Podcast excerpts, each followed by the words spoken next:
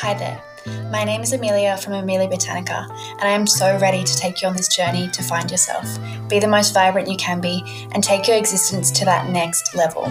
I'm a clinical naturopath and trauma-informed EFT tapping practitioner, and I'm your host, ready to guide you through life's health journeys.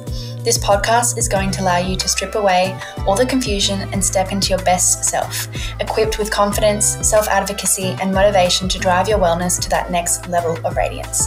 So join me weekly in this collective for this beautiful sharing of information. Each week, I will either interview amazing practitioners, clients, or healers from all different realms of healthcare, or move into a solo episode where I'll share more about my own health experience and my favorite tips to make you the most vibrant you can be. We discuss how these amazing people move their stories from pain to power. I can't wait to join you on this amazing journey. Hello, beautiful ones, and welcome to another episode of the Amelia Botanica podcast, From Pain to Power. Today, we are going to cover one of my favorite topics. And the reason I wanted to get this episode out early in the season is because it is so important, and it is one that I cover with my clients in most sessions, especially in those early phases of treatment where women a lot of the time are still getting to know their bodies and their cycles and their hormones. And when we move through this topic, they're like, oh my God, I didn't know this. And I think it really creates a beautiful space for women to lean into their cycles and love them and cherish and nourish them rather than be afraid of them or sick of them and kind of like, oh, this is annoying. So I want this to be kind of a portal for you all to discover how to best support you and the women around you. And I want you to feel like you can use your cycles as something of power and magic, as I said, rather than that suffering and pain. And I truly believe that knowledge is power. So to me, you know, what a better episode when moving our cycles from being painful to powerful. And I think that's just such a fun way to look at it. We're going to talk through the hormones and how to live within the seasons of the cycle with love and respect. And it's just going to be such a great introduction into the world of hormones. And for you, if you feel like you already know a lot of it, you know, it's always something new to learn. So it's kind of an exciting one to begin with. And firstly, before we jump in, I wanted to point out that if your cycle is not, you know, a textbook cycle like I'm going to talk about today, that is so okay as well. I never want you to feel judged or different because every body and every cycle is different. So it may just mean that you have a little bit of work to do, or you need to just get your hormones a little bit back into track. But again, just a little reminder that if anything I say today isn't you, that's so okay. And I want you to know that my Instagram messages are always open if you have more questions or you're like, oh, Amelia, what's this all about? Because I really want the community to feel held and supported by Amelia Botanica and this lovely podcast. So let's jump in. Why not get started ASAP? So the female reproductive cycle is, how do I describe this? A beautiful dance between hormone fluctuations that causes changes in the biological processes. So again, no two cycles are the same, but ideally the reproductive cycle wants to be 27 to 35 days long. And that is from bleed to bleed. So day one of menstruation is day one of the cycle. And then the last day before you get your period is the last day. So that could be day 30 or whatever. And then, you know, you start again. So generally it's 27 to 35 days long. So the first half of the cycle is called the follicular or the proliferative phase. So this is around day 1 to 14 where the uterus wall builds up a nice layer for a fertilized egg to be able to implant, and the ovaries here are preparing for the release of the eggs or the primary oocyte, the main egg. So during this time, estrogen begins to rise, which helps that uterine lining get nice and thick, and it's kind of like preparing the palace, so getting it all beautiful and cushy and comfortable for their fertilized egg to come.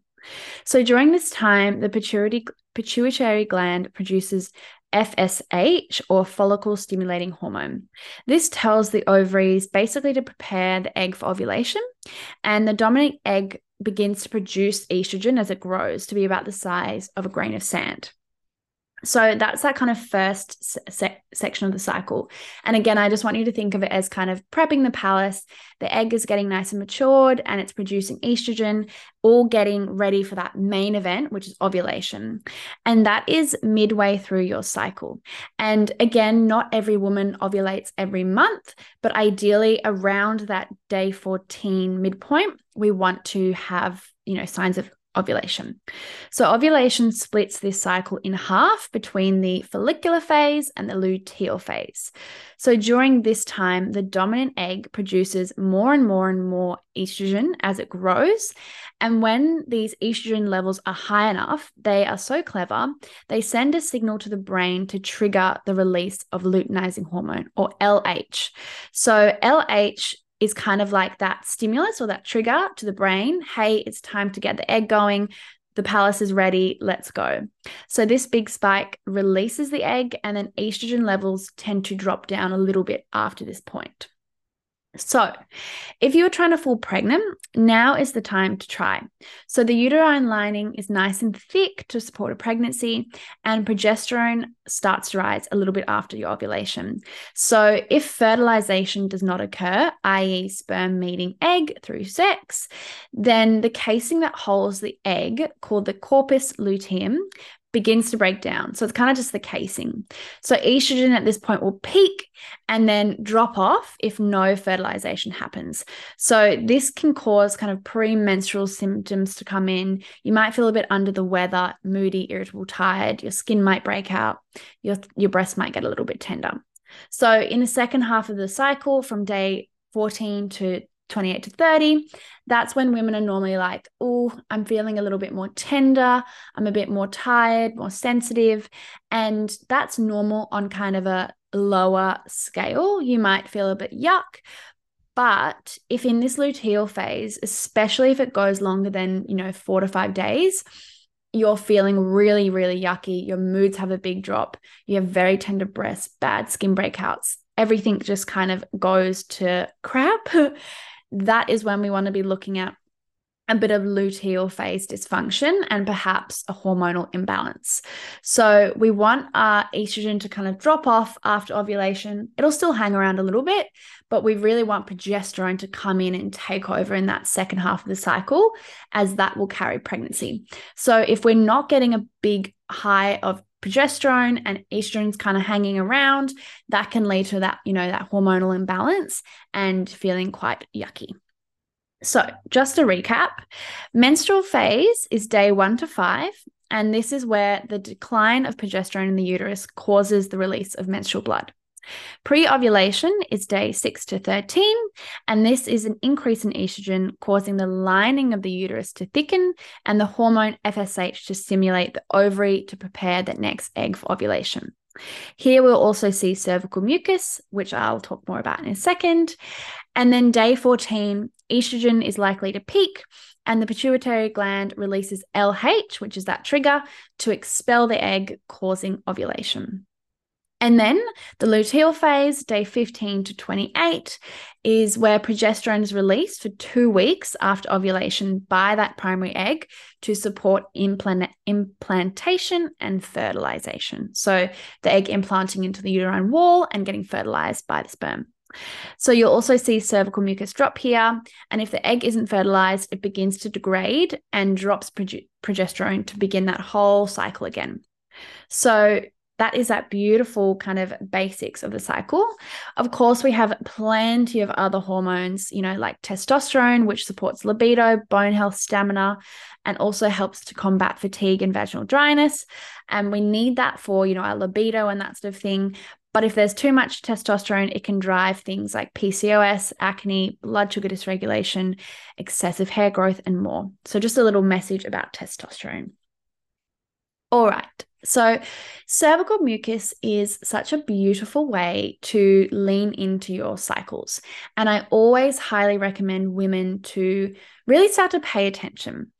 Now, if you are on any forms of contraception, you may or may not notice cervical mucus, and that is okay too. That is because sometimes on contraceptive methods, you do not ovulate. And, you know, some women will ovulate if they have like the copper IUD or the Mirena, but majority of time ovulation is suppressed. So if you're sitting here and you're like, I don't see any of these things happening, and you're on the pill or only hormonal contraception, that can be why. And it's nothing to worry about, but it's something to think about in the future. So cervical mucus is basically a gorgeous sign from the body to tell you and prepare all of that beautiful pelvic area for implantation and fertilization. Unfortunately, Mother Nature knows that our body is a vessel to create a baby. So this is where cervical mucus comes in. And some women are like, ew, Amelia, no, I notice it sometimes. I don't want to go there. And some women are quite curious. So both sides are fine. But the reason I like to lean into it is because if we are trying to do natural contraception, i.e. cycle tracking and temperature tracking, cervical mucus is another little symptom or a mention from the body about where we're at. So I normally get women to track with a cycle app. I love Stardust. And when we're coming into that pre-ovulation time, I generally get women to start inserting a finger into the vagina, kind of running it around the inside and then removing it to see what is going on. So pre-ovulation, you might notice a drier, sticky mucus. So this could just be a little bit crumbly or a little bit white, nothing that serious going on. And that's kind of a sign that ovulation might be happening within 7 days. Next, we kind of get a bit closer. So ovulation is coming. We'll notice a bit more of a wetter, watery mucus. This means the body is getting ready for ovulation within a couple of days. And this is when estrogen is really beginning to rise. Next, when you see a kind of creamy, cottage cheesy type mucus, that is kind of telling us we need to expect ovulation coming soon. So due to the rise in estrogen, it's becoming the most perfect environment for sperm to swim in to the egg for fertilization. So you'll expect ovulation within about 3 days. Now, ovulation, the most important one.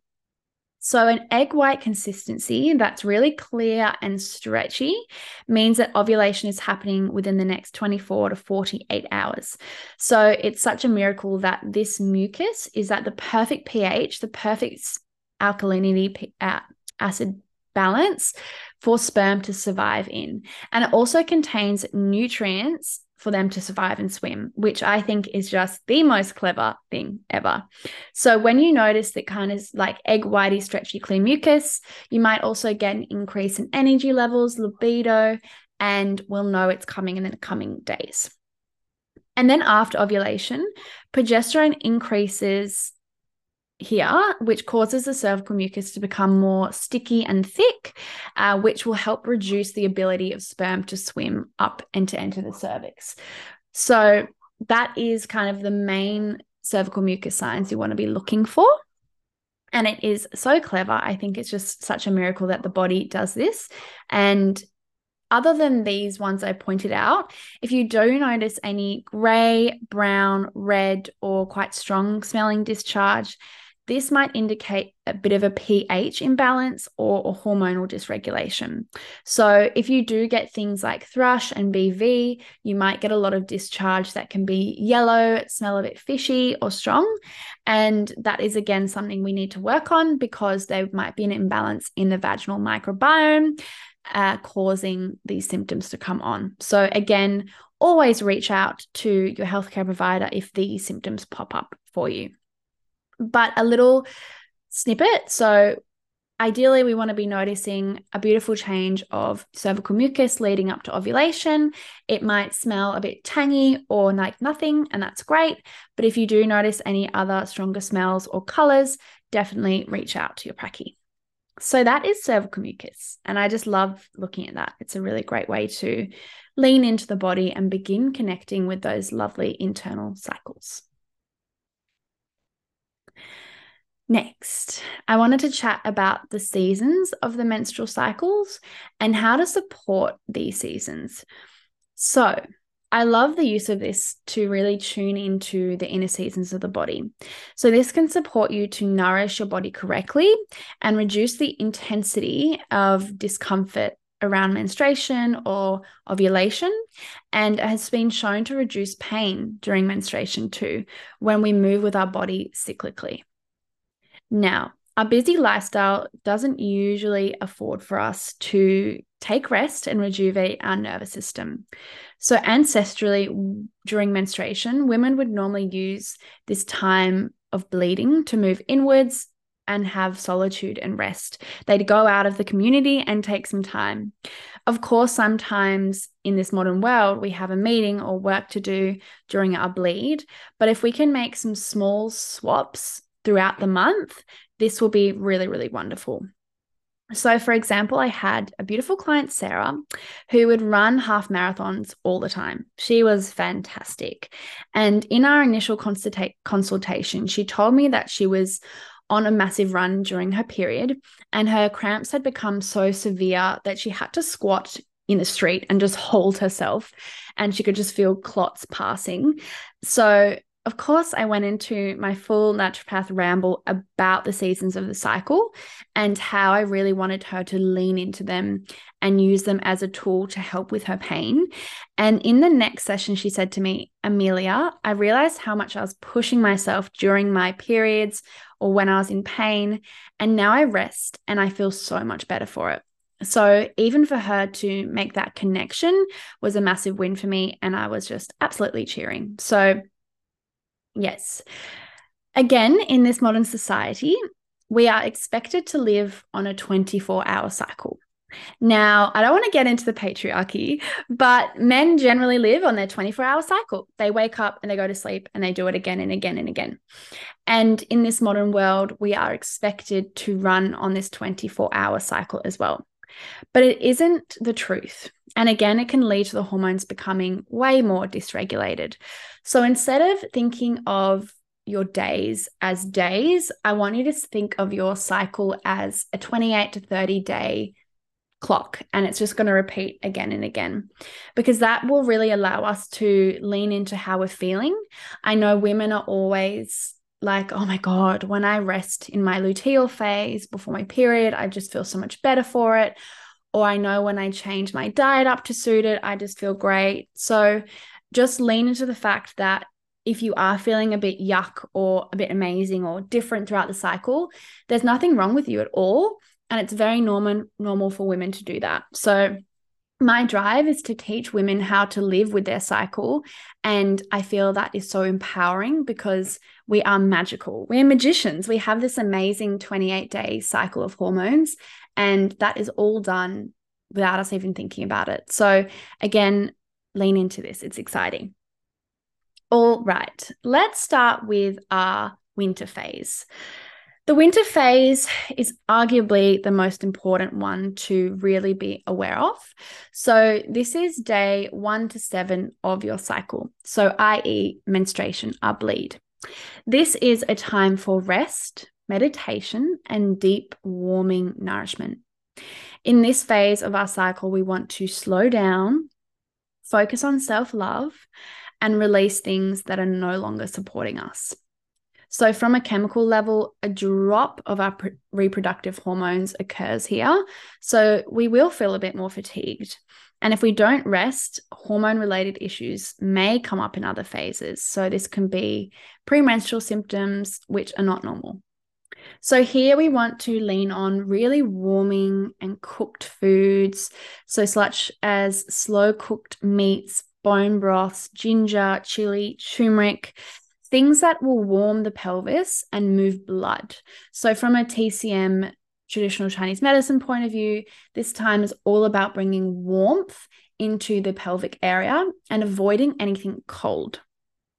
So it's kind of like in winter, you want to probably stay indoors a little bit more, snuggle up by the fire, eat lots of nourishing broths, and just take some time to be quiet. And it makes sense, because we're losing blood, we're losing our life force, which is rich in nutrients, and it does take a bit of a toll on the body. So Also, during menstruation, we are having an inflammatory cascade. There's inflammation going on with or without hormonal imbalances, and that, again, can be really hard on the body.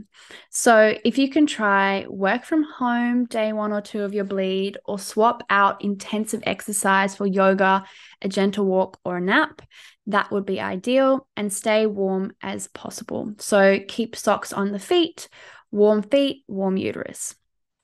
Again, no intense activity here. Really, really lean into that rest and really nourishing the body. Next is spring, and spring is a beautiful time. This is around day 6 to 11 before ovulation. This is a time for cleansing and starting fresh. As I said before, the body is prepping the palace. We're starting to get ready. If you think about spring during the year, you're kind of coming out of your cave. You might shave your legs for the first time in a while, and you kind of are like, oh, I'm feeling a bit excited for this beautiful season. And that's what is happening internally. So in this phase, your body begins to blossom again. And that is due to beautiful estrogen, which makes us feel a bit more energetic and motivated. And it's a great time to start new ventures and planning. You can also begin to increase your exercise routine intuitively with a bit more cardio-based work if you lean into that. I personally don't. And again, your appetite might change, meaning you might feel like more fresher, lighter foods here. So that's spring, such a lovely time in the body. Now, summer, here we go. Day 11 to 15. This is ovulation. You are glowing. Your skin is shining. And again, that's all thanks to beautiful estrogen, as estrogen is the highest here. And that will support your energy levels and your drive to socialize. You might want to go get a cocktail, put on a bit of lippy, a cute little outfit, and your libido will also increase. This is because the body is telling us, let's have sex and make a baby. Of course, not all of us are trying to do that, so make sure you take measures if you're trying to avoid. So here, again, if you want to choose higher energy activity and lighter fresh foods, that's amazing here. Now, I am going to have a beautiful specialist on to talk about seed cycling soon. I can't wait. So I will leave that up to her, but just know we will be talking about seed cycling soon. It is so wonderful for hormones. All right, finally is autumn, and autumn is day 15 to 28. This is our pre-menstrual time, and things begin to slow down again. Your estrogen has a big dip and drop off, and if your released egg is not fertilized, then progesterone will eventually drop too. So this means you might need to begin moving inwards and taking a bit more time for rest. This time can be quite sensitive for a lot of people and can cause some exhaustion in the body. So ensure that you acknowledge that is going on and just give yourself a break. This is a great time to make quite solid decisions and write lists that you want to achieve during the next cycle when you've got your energy back. Again, I want you to begin to look towards more warming and cooked foods with lots of spices and heated elements to begin to move that stagnation in the body. So I love in this phase to make like a big beef massaman slow cooked curry. It's got ginger and it's got cloves and it's got turmeric and all of those beautiful heating, warming kind of herbs in there. And that is fantastic for heating the uterus and helping blood move. So you also want to look at this phase at supporting your liver, because this is the time that hormones can kind of get a little bit stuck that can cause period pain. So what we're looking at here is in that lead up to our menstrual time, I generally recommend people to really, really omit anything that can be clogging up the liver. And we'll talk about that in a sec. But we really want to be opening our detox channels, ensuring bowel motions are great, and avoiding, too much alcohol, vaping, processed foods, sugars, all those things. It's very important, especially if you have period pain, endo, PCOS, all of those things.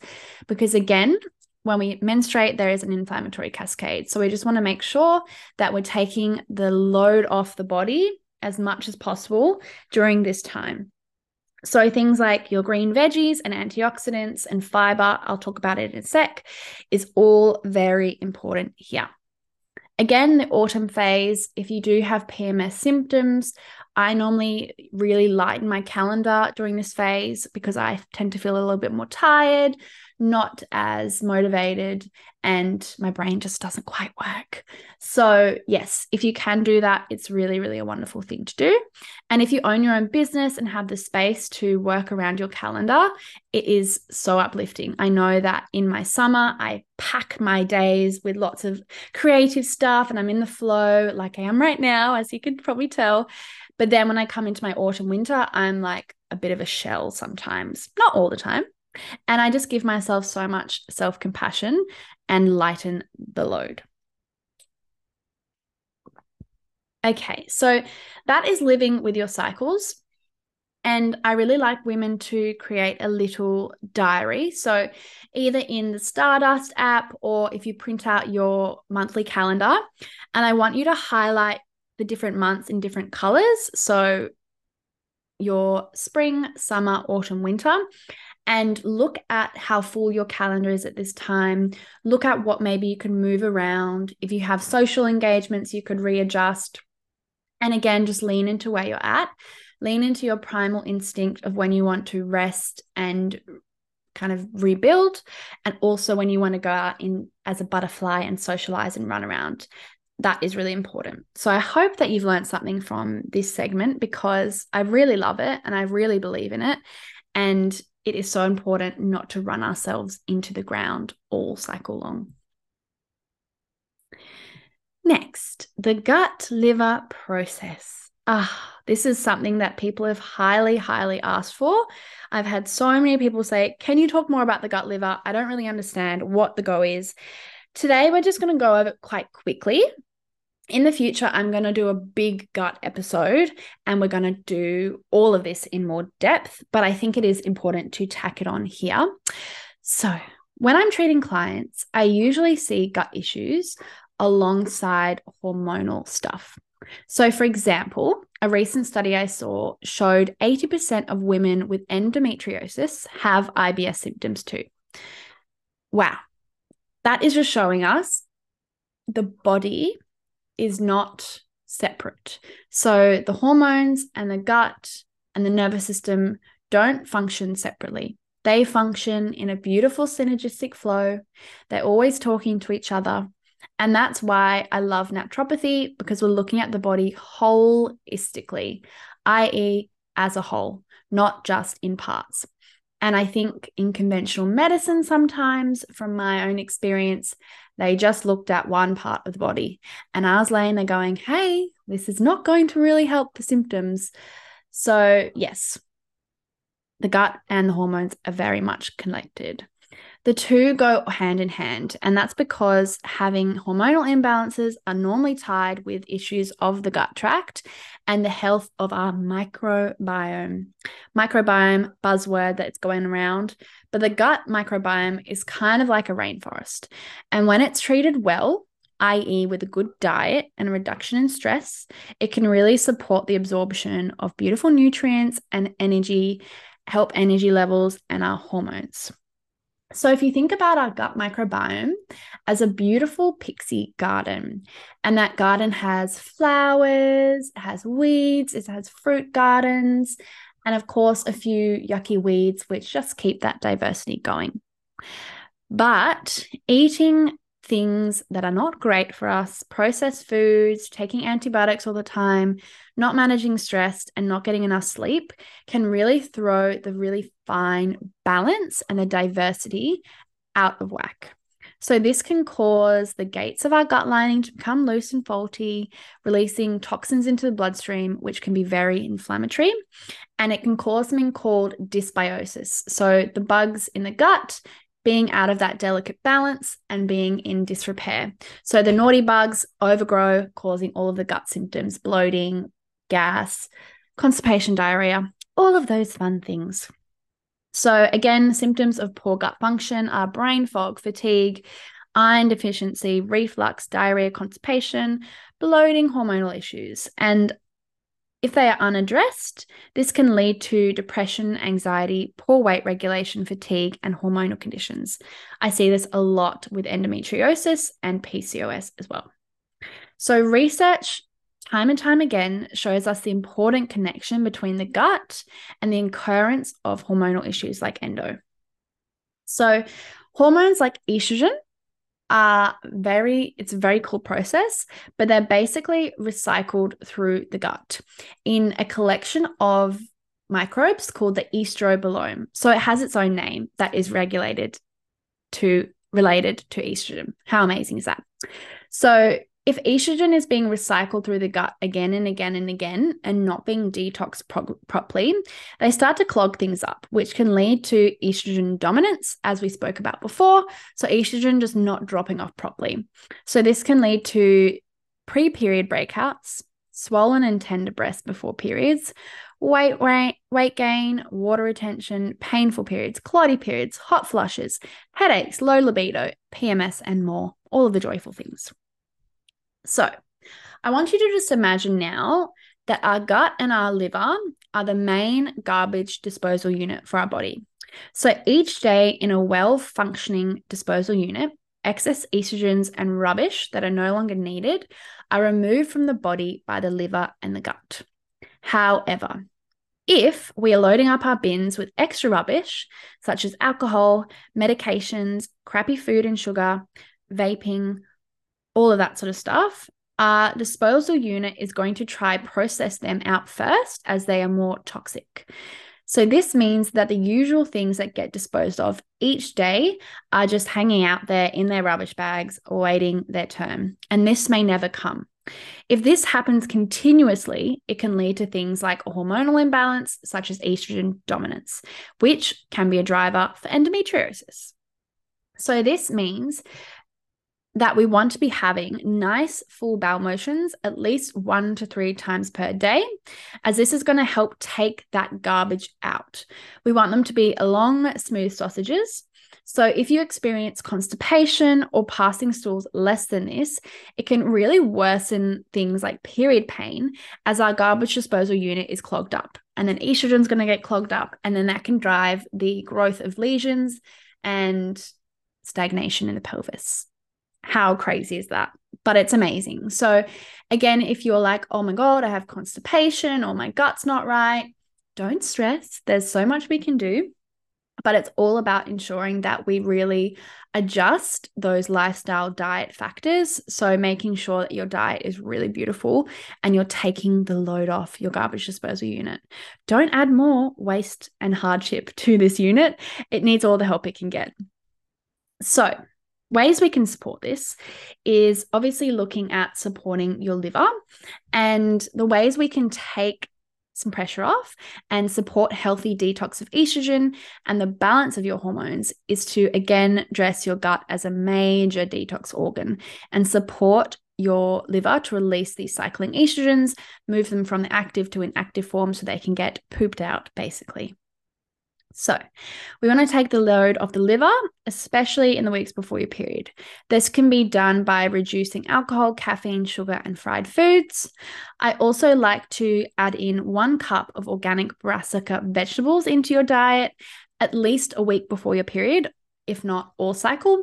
So things like kale, cauliflower, Brussels sprouts, cabbage, and broccoli are fantastic here. We also want to flood your diet with antioxidants, which help hepatic liver cells. So things like berries, green tea, vibrant vitamin C-rich fruit and veg, i.e. things like kiwis and citrus, all of that beautiful stuff, if it lands well on you, amazing. And we also want to aim for fiber. So fiber is kind of like an exfoliation for our intestines, and it's really good at helping carry out some of the gunk and the estrogens. We need it to bulk up our stools so that it can pass through. However, fiber can be a tricky one, as if you get really bloated after things like brown rice or whole grains or a really high fiber meal, this can mean that your gut garden, so that beautiful garden we spoke about earlier, may be out of whack. And some of the naughty microbes, the weeds, can be causing this bloating. So the weeds love to feed off fiber and prebiotics. So your fruit, veggie, grains, and they can cause fermentation in the gut and that bloating, gas, that really big discomfort. And so if you do get those symptoms, again, you need to see a naturopath probably to address your gut microbiome. So if you do feel good after these high fiber foods, great. So aim for about 30 grams of fiber a day to bind to and excrete these excess estrogens. So nuts, seeds, quinoa, kiwis, grains, all of that beautiful stuff that makes up all of the kind of carby side of things or the fiber, veggie side of things. So yes, very, very basic, but things as well like your supplementation, so amino acids, your herbs and supplements, magnesium, Bs and zinc, all really vital for this garbage disposal unit. Again, it's best probably to chat to someone a little bit more individually because we want to make sure you're getting really high quality supplements. You all know I'm very fussy, so message me if you have any questions about specific supplements. I don't want you taking 20 different things that are not going to be hitting the mark for you as an individual. Next, let's talk about cortisol. Cortisol is a steroid hormone that's made in the little adrenal glands which sit on top of the kidneys. This is known as our fight or flight hormone. We all know this. Everyone's like, oh, my cortisol's so high, I'm exhausted, I'm stressed, blah, blah, blah. But this is just a reflection of that 24-hour cycle we're expected to follow. So cortisol is our stress hormone. And again, it's produced by the adrenal cortex and is released in response to anything that's stimulates our stress response, so our fight or flight. So if you think about being a cave woman and you use this stress response as a way to run for your life, really. You are running away from a lion or a tiger or a bear or a tribal member, and that's going to save yourself. Fantastic. We need it. So in modern times, we don't technically need this amount of cortisol in the same way. We really need it, of course, you know, to jump off the street if a bus comes, you know, that's a combination with adrenaline, or, you know, getting up in the morning, we need a bit of cortisol. But if we lean on it too much, we're just going to be really, really fried. And that's being in that fight or flight, that sympathetic nervous system dominance. So again, we do need a bit of cortisol to get us up in the morning and keep us energized and ready to go and safe. But we're leaning on it too much and we're in constant fight or flight. So when cortisol is released, it signals to the liver to release glycogen, the storage form of glucose, into the bloodstream. So this release of glycogen increases muscle strength and sharpens our mental focus. So this is going to help us run away or fight the bear or get on with it. And we need it, obviously. That's helpful. But when we're constantly churning out all this cortisol under perceived threats, the cortisol steals pregnenolone, which is a raw ingredient that makes progesterone and cortisol. And to make cortisol, this is like a life or death situation. So in this situation, the body is like, I'm in fight or flight. This is not a safe space to make a baby or bring a baby into this environment. So I'm going to stop making things like progesterone as much because it's not a priority. So that is why it is so important to address the nervous system and look into, why is my heart always beating? My hands are always sweaty. I'm always anxious. I'm go, go, go. And that is because you are probably in fight or flight constantly. So again, cortisol enables us to resolve physical stress. And it's kind of like going out into a thunderstorm without a coat or umbrella. When your cortisol is so low, it's like you're trying to weather the storm on your own. So this can play a big role in our immune system, regulating inflammation, controlling blood sugar and cortisol and blood pressure. So it's really, really important, but it can really impact our fertility. So it's a major driver in blood sugar dysregulation. And when you're stressed, you dump bucket loads of sugar into your bloodstream because that is utilizing that sugar for fuel. So to help you run away and get that energy. But eventually it's going to be a fat storing hormone from insulin, that's going to turn into fat. So if this is happening always, it can really set the stage for PCOS, as PCOS is obviously a lot of the time driven by blood sugar dysregulation. But if you don't have PCOS and your blood sugars are constantly going all over the shop, it can make us feel jittery, dizzy, anxious, headaches, shaky, sweaty, irritable, fatigued, up and down, all around, all day. And a lot of women are like, I just feel a bit woo, like out of my body and ungrounded. And this is a classic cortisol kind of picture. Again, if you're dealing with high estrogen, poor blood sugar management, it's going to worsen it. So endometriosis, we really need to get this under wraps. So when I see hormonal issues, it can be driven by the stress response and cortisol levels. And that is why we need to lean into rest and digest. And so that rest and digest state, ways I like to get into it. Firstly, look into why you're in fight or flight. Is it because you're in a really high stress job, a high stress relationship, a negative environment, or your body is working through trauma or unresolved trauma? It can also just be our modern world. It doesn't have to be anything specific. Women come to me all the time saying, Amelia, I'm in a beautiful relationship, works great, I'm not stressed, but I'm still getting anxious and all of these symptoms popping up. And yeah, this is just a classic kind of cortisol thing. So I really like to lean into rest as a revolutionary practice. Being busy does not impress me, as I've said before. Resting like a pixie or a fairy in the backyard impresses me. So again, it's really important each week to find your joy and your nectar, like I've spoken about before, each day doing practices that drop you back into the body, even if it's just a round of silent EFT tapping, a 10-minute meditation, some yin yoga, a massage, a swim in the ocean, grounding your feet in the earth in the beginning of the day, sunlight in the eye in the morning. All of those sort of things are going to bring our body back into that rest and digest. So I would love you to go back to your joy journal and write down some things that really make you feel calm and supported, and very much prioritize this. Of course, herbies are beautiful to help this too.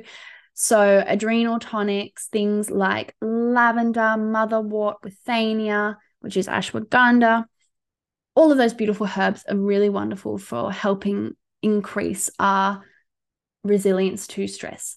But of course, the driver is the stressor. So make sure you're addressing that as well. So my loves, that was a little snippet about hormones. Again, that was really, really basic. There's so much more. I could talk for hours about this and how to support it.